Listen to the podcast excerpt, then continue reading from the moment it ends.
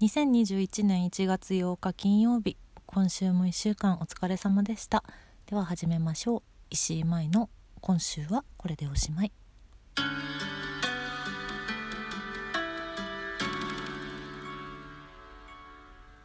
はい。お正月休みが終わって仕事始めかと思いきやの緊急事態宣言が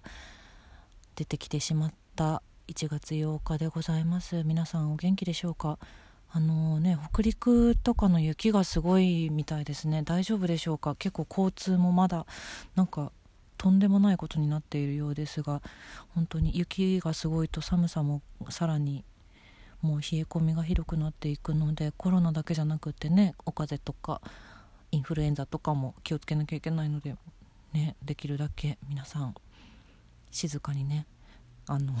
静かに、うんまあ、緊急事態宣言出てる危ない地域とか特にねあの体に気をつけて変わらず手洗いうがい消毒しながら生活していきたいなと思っておりますけれども、えー、今週の日曜日に小劇場リモートークの配信を始めて今週の水曜日に好きな音楽の話を始めました。はい、週3コンテンツ全てこれでスタートしたわけなんですけれども。えー、っとね今週のことを振り返るとね私はもうこのラジオでいっぱいいっぱいになってしまった。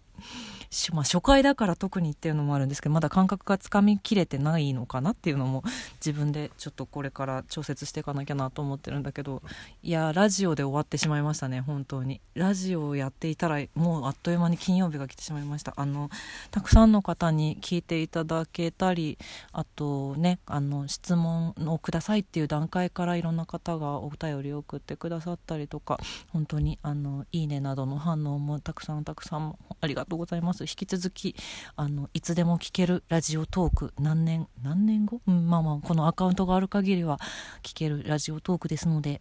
ぜひ何度でも聞いていただけると嬉しいです。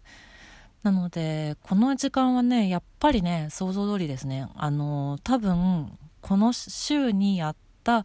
ラジオのアフタートークというか振り返りというかうん、言い切れなかったちょっとした話とか裏話とかそういう時間に今後もなっていきそうだなという気がしている現在でございます。そうね。なんだろうな。あのー、ほら。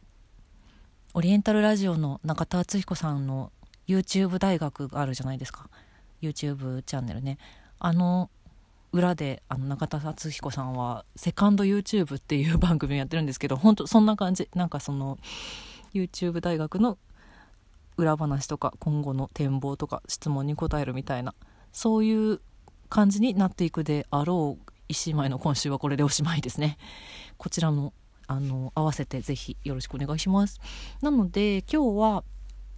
まあえっとえー、小劇場ラジオトークの真島いちかちゃんの回と音楽の話のザ・イエローモンキーの話をちょっと振り返ったり追加事項というか言い切れなかった話とかちょっと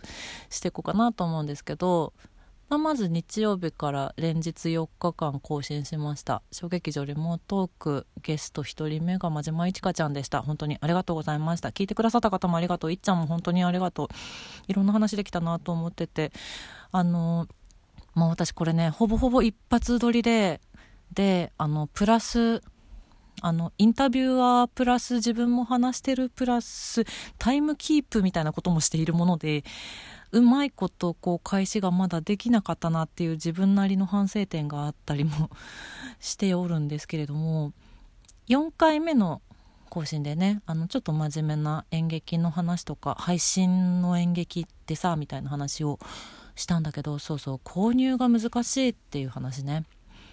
ちょっとねやっぱそのなんだろうその配信演劇を見るサイトが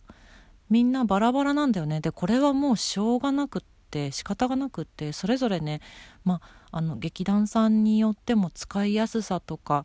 なんだろうここだここでやりたい理由みたいなものがある人たちもいるしもともとその演劇のための、えーと、そういうフォーマットではなかったはずだから何でしょうその今までチケットさえ買えればあの劇場に足を赴けば 見られたものたちが、えーと、会員登録から始めなきゃいけないっていう状態に なっているよね。あとクレジットカードで決済できるという便利さもあるけどそれしかできないのかいとかさなんかえこれ買ったけどどっから見ればいいのとかさ。うんそれは私も結構ものによっては迷ったりしますね。そうなんですよ。これはでもしょうがないよね。だからもうなんかアマゾンの買い物と楽天の買い物両方会員登録しとかないとダメみたいなのの延長線にある状態だよね。そのなんだろうな。IT に強い人たちの方が今ちょっと頑張れている現状みたいな話もあったけどそれも全くもってその通りでできるだけね私もいろいろ勉強していきたいなと引き続き思っているんですけどちなみにですねこのラジオトークはですね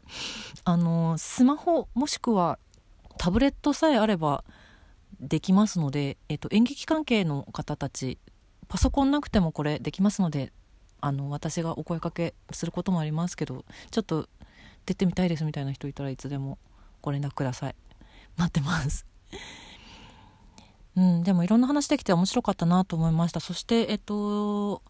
あさって1月10日日曜日から2人目のゲスト山崎美空ちゃんが配信スタートします。で今回はちょっとごめんなさい連日ではないんですけど日曜祝日配信しますので、まえっと、11がね成人の日でお休みなので1011で次が17日そして24日までの4回分も撮りました。いやー楽しかったです。あのただ楽しかったけど、ちょっと楽しすぎてね、あの、そしてその、だから、さっき言った私が全部タイムキープとかいろんなことを考えながらやっているっていうのもあって、あの、いろんな言葉をちょっと聞き逃してよくわかんない言葉を言ってたりとかもするんですけど、ちょっとその辺は、あのー文章の方で訂正入れていきたいと思います。申し訳ありませんが。あのこちらもでもあの全然いっちゃんの時とはまたちょっと違うテンションで愉快にお話ししてますので楽しみにしていただけたらなと思います。そして水曜日私の好きな音楽の話。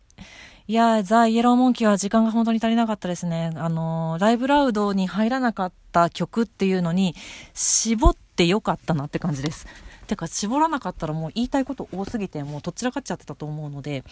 本当にギリギリっていう感じなんですけどこのザ・イエローモンキーの話について実はお便りをいただきました。嬉しいよ。本当にありがとうございます。こちらで読ませていただきます。えー、っとラジオネームにゃおきさん。ありがとう。再生リストアルバムに追加させていただきました。いいラインナップですね。ありがとうございます。シルクスカーフ一番好きな曲です。いいよね。毛皮のコートのブルースはアップルでは購入できないんですかね？ということなんですけれども、そうなんです。毛皮のコートのブルースっていう曲がずっと昔からあった曲なんですけれども、これ音源化されていなくって、で、えっと、49っていう一番最近のアルバム、